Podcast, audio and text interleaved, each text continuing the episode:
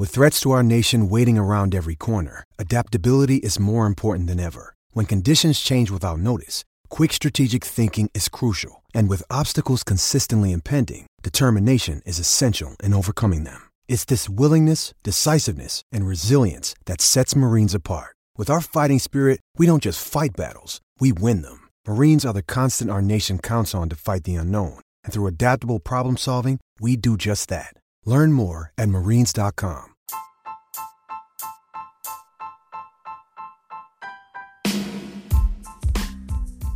What's going on, everybody, and welcome into another edition of B Shafe Daily.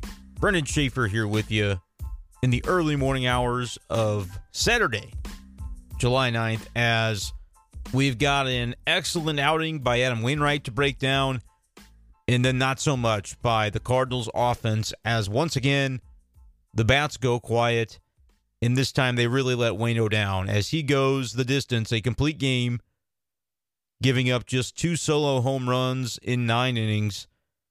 And he ends up the hard luck loser tonight as the Cardinals once again cannot solve Zach Wheeler.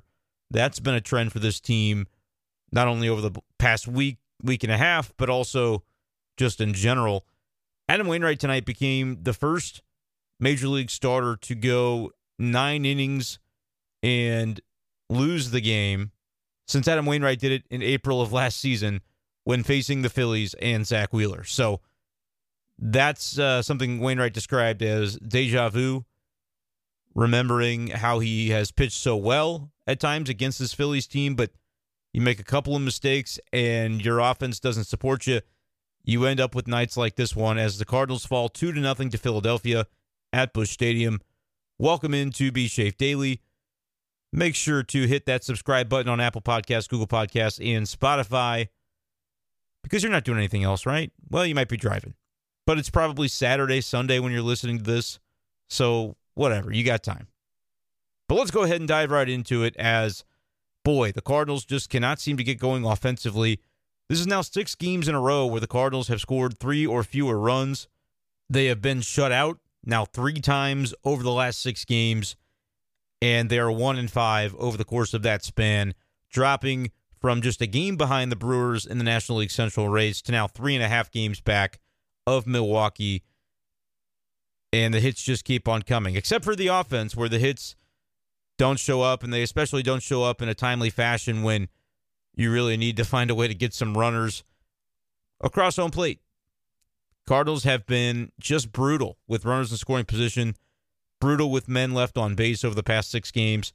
Here are the stats.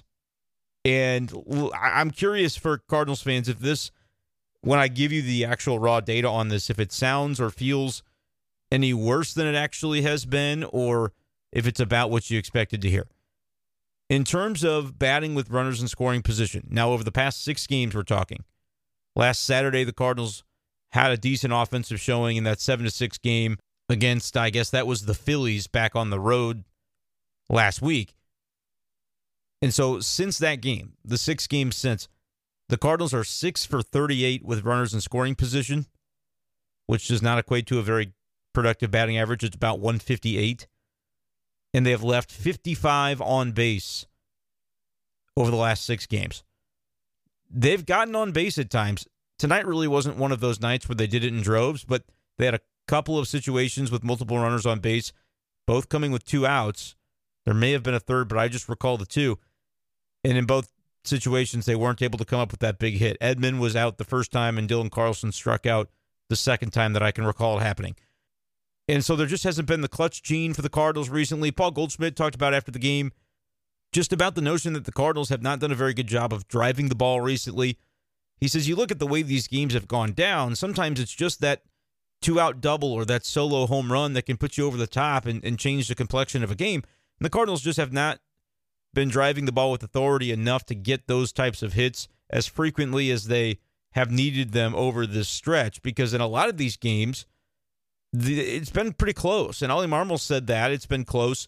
But I think Ollie Marmol tonight took it a little bit too far in the direction of uh, just kind of going lip service in terms of not panicking about the recent stretch. And I, it, it's a really hard spot for a manager to be in. I acknowledge that because when the team's not been playing well or the results aren't coming, but you feel like you're seeing the processes that you want to see by and large from a team, it can be really frustrating to then have to field a bunch of questions about how terrible everything is.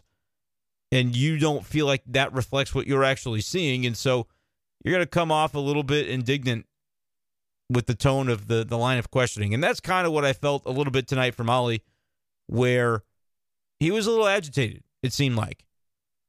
Because you think about last night, the Cardinals won a pretty good game in 11 innings, beat the Braves to avoid that sweep. And they really don't, eh, for as much as fans do view it this way, as sort of, all right, what's the last week look like? Cardinals are one in five. They're not hitting.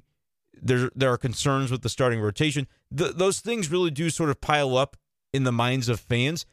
I, you get a sense talking to players and managers, it really is not that way for them, especially guys like Paul Goldschmidt, who says, listen, we are going to wipe the slate clean from last night's game, regardless of whether it was a good one or a bad one. That's the way you have to approach it, the mentality that you have to have as a professional athlete, as a Major League Baseball player at this level.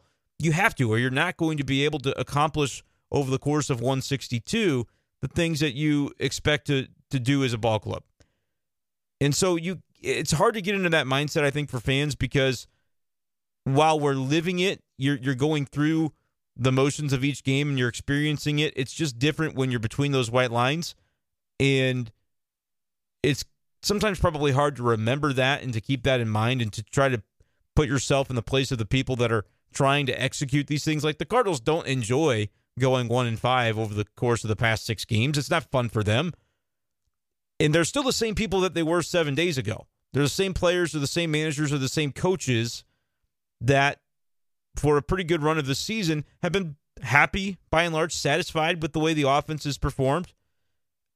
The rotation, I mean, there are injuries that have impacted that, and and you could say that the starting pitching woes have gone on for longer than just this little stretch of six games where they've gone one in five. And the bullpen is is up and down, but uh, generally you trust a lot of the guys in that group, and I think more as time has gone on, you've found different guys emerging like Junior Fernandez, Oviedo, even Packy Naughton coming through in Thursday's win. So these are the, still the same players. And when you feel like you're going out there and, and producing or at least putting together the types of at bats or the types of pitches, you're executing at a level that you feel should be conducive to maybe a, a little bit better of a run than they've been on.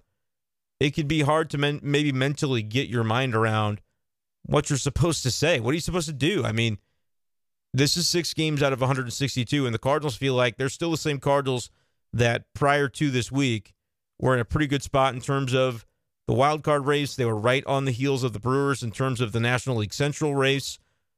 And so they felt like they were in a pretty good situation. Things have certainly changed over the last six days, but you're not going to find within the, the team and within the organization, I think, anybody looking to press the panic button it's always going to be a 10,000 foot view of what's going on. It's always going to be keep your cool, keep calm, recognize that uh, you've got another chance tomorrow to go and rectify some of the things that have been going wrong. Ollie Marmol, uh, he kind of repeated some of his answers, said basically, you know, the way he would summarize it is that this is uh, a run where they haven't had things go their way. They faced some good pitchers, some pretty good teams, and right now they're just kind of up against it no drastic or, or wide sweeping changes that he, he sees would necessarily need to be made.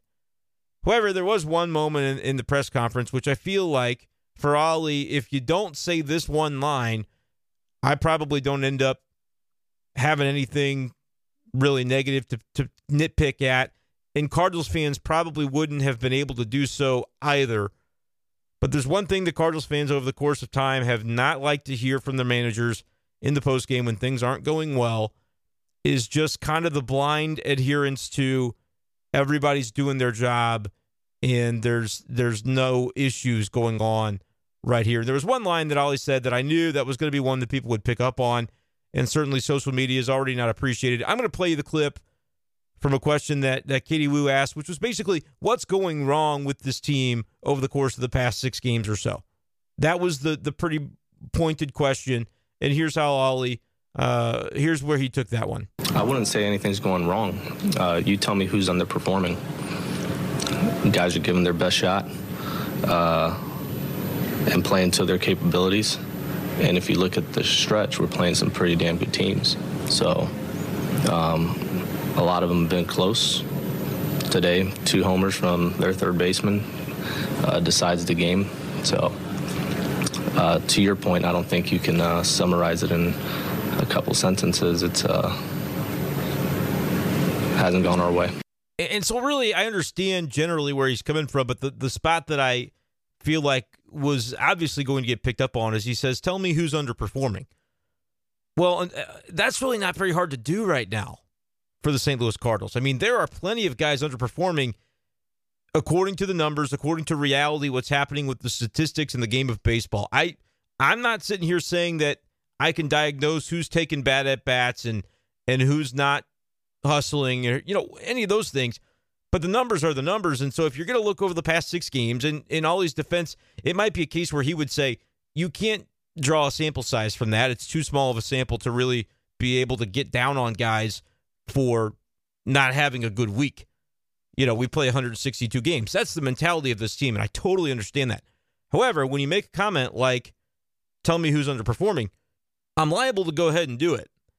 And so some of the statistics that I put into my story tonight for KMOV, and again, it's not like I'm dogging on anybody individually because I recognize that uh, there are impediments here with the Cardinals dealing with injuries and various situations going on. Yadier Molina's still not back. Nobody knows.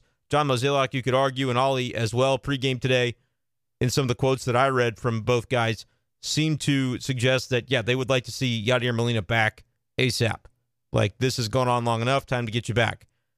Not to say he's not injured, not to say the knees aren't hurting, but for goodness sake, Yadi, I mean, your team is is falling apart a little bit here from an offensive perspective, and maybe you don't have a lot to offer offensively because you, you just aren't quite as durable and quite as strong as as you want to be going into age 40. But at the same time, the pitching staff could certainly use you as well. And it's it's starting to feel like, you know, for an injury that wasn't really an injury. It wasn't like a sudden onset knee issue that Yadi experienced, and so they had to put him on the IL. No, it was it built, it built, it built. Finally, I can't take it anymore. I got to take some rest. But for the fact that the team said, yeah, go ahead and go back to Puerto Rico and Yadi has seemingly taken advantage of that situation at this point. Cardinals trying to get some updates out of him, trying to figure out when he's going to be back. They don't seem to know, which just I, it's a delicate situation to be sure, but that is sort of what I'm getting into when I say the Cardinals have injuries and situations that they're dealing with, and so I recognize that. But at the same time, you can look at some of the numbers that are going on and you can see that, yes, there are players underperforming. And again, in my article for KMOV, which I would love to have you check out, kmov.com slash sports, go to the Cardinals tab. You'll find me. That's where I write my stuff. I put this in there. The Cardinals have had 11 guys over the past week, past seven days, according to MLB.com. I sorted it by past seven days, and here's what I came up with 11 guys with at least 10 plate appearances. Of those 11, seven of them are batting below 180. Juan Yepez was at 179 over the past week, and he was the highest among that group that was below that 180. So I put that as the benchmark. Seven guys below 180, three guys below 100, and those are Romine, Knizner, and Edmundo Sosa. In the catcher position as a whole, including a few at bats from Ivan Herrera before he got sent back down, one for 26, which is an 038 batting average. So again, I don't even have to name names. I could just talk about you've got seven guys that over the past week are betting below 180. All of the seven are below 600 in terms of OPS. And that's just a quick and dirty way to sort it out. I'm not putting any agendas out on the table. I'm just, those are the numbers. And so you might say, well, some of those guys shouldn't be expected to be doing a whole lot. Connor Capel's in that group hasn't been fantastic offensively, not necessarily a guy you anticipated would be. But that group includes Brendan Donovan, Juan Yepez, guys who I understand they're rookies, but they were pacing you earlier in the season. They were giving you some big at bats. And over the last week or so, they haven't really done it as much. Doesn't mean that they're failing as players. Doesn't mean that their seasons are over. Doesn't mean any of those things. But you, again, if if Ollie is saying, "Well, tell me who's underperforming," but I, I don't want you to just look at the last six games because that's an arbitrary endpoint, and it is. I'm not disputing that at all, but it's coming up on a week of data to where you can say, yeah, the last couple series or so, here's what the Cardinals are experiencing. Yeah, there are guys underperforming. And then you can take a, a grander look at that. Andrew Knizner has flat out underperformed this season offensively. There's no disputing that whatsoever. I'm not just looking at the last six days for him. It's been the entire season, so much so that it's caused the Cardinals to panic and bring up Ivan Herrera when he wasn't maybe ready to do so, but they had no other choice. They are trying to find some offense, generate something. They have since done the same thing with Austin Romine, and he is absolutely not the answer with what we've seen from him offensively in the short sample that he's been with the big league team. So, yeah, you've you, it's not just uh, Tommy Edman is another example of a guy who. Am I trying to say his season is over? No, but you can even go back further than just the six games with Tommy Edman, and you'll find that the numbers are not very forgiving. They're not very wonderful from Tommy, who has kind of been taken out of the leadoff spot, been bouncing around a little bit, seeing the strikeout numbers go up more for him than you're kind of used to seeing. I'll just look at it in July. I've got baseball reference here pulled up. I don't believe they have included tonight's game in that. So it's an incomplete listing here. But just in the month of July, 148 batting average, 148 slugging percentage, 179 on base percentage for Tommy Edman. And this was prior to tonight's game, in which he did not end up getting a base hit. So uh, the numbers are, are, even a little bit probably lower than that. So again, I'm not trying to individually target guys, but if you ask the question about who's underperforming, I will find some answers for you. Uh, there definitely are guys right now that are not cutting the mustard for the Cardinals, and it wasn't 0 for 4 for Tommy Edman. Had to make sure I was accurate on that.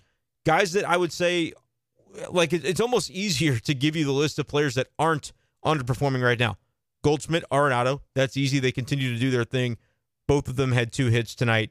They're both fantastic. Arenado deserves to be an all star. Did not get voted in as a starter. Uh, he should be on the team, though, nevertheless. Goldschmidt, the first baseman for the National League. That'll be Paul Goldschmidt to start that game out, as he was indeed voted in by the fans.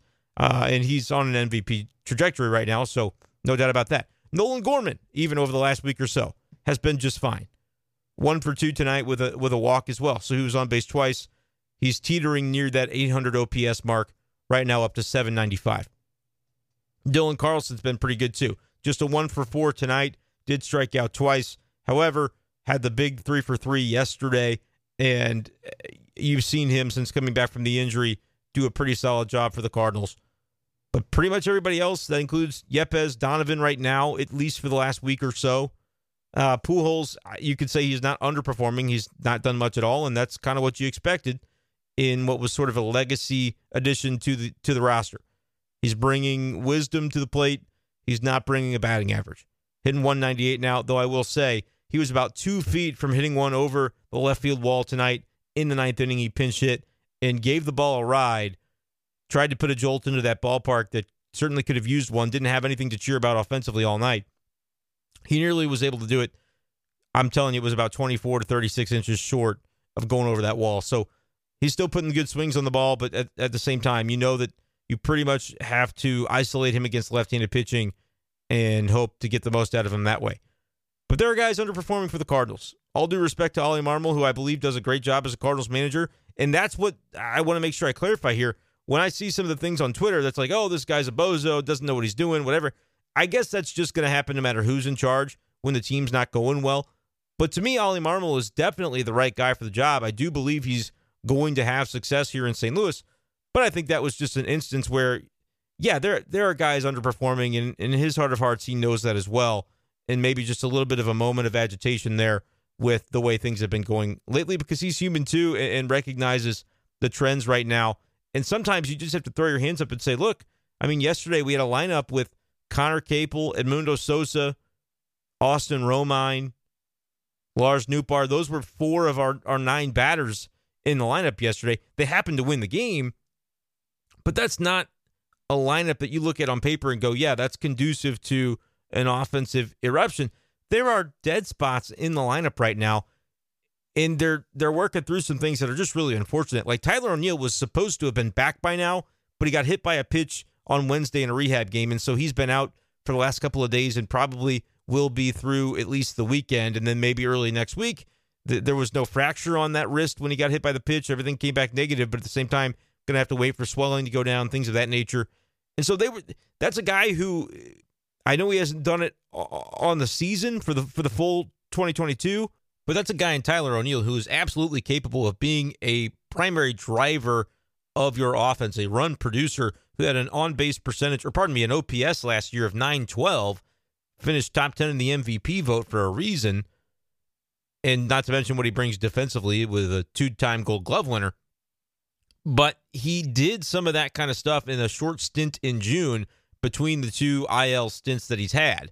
He was OPSing around 900 for that 12 games or so where he came back from the first injury, which was the shoulder, I believe, and then he went back on the IL with the, the hamstring or the quad or whatever it was, the soft tissue. And so O'Neill could certainly come back, and it's plausible that he locks it in and ends up being the cleanup hitter, the number five hitter, whatever you want to do with the lineup adjustment.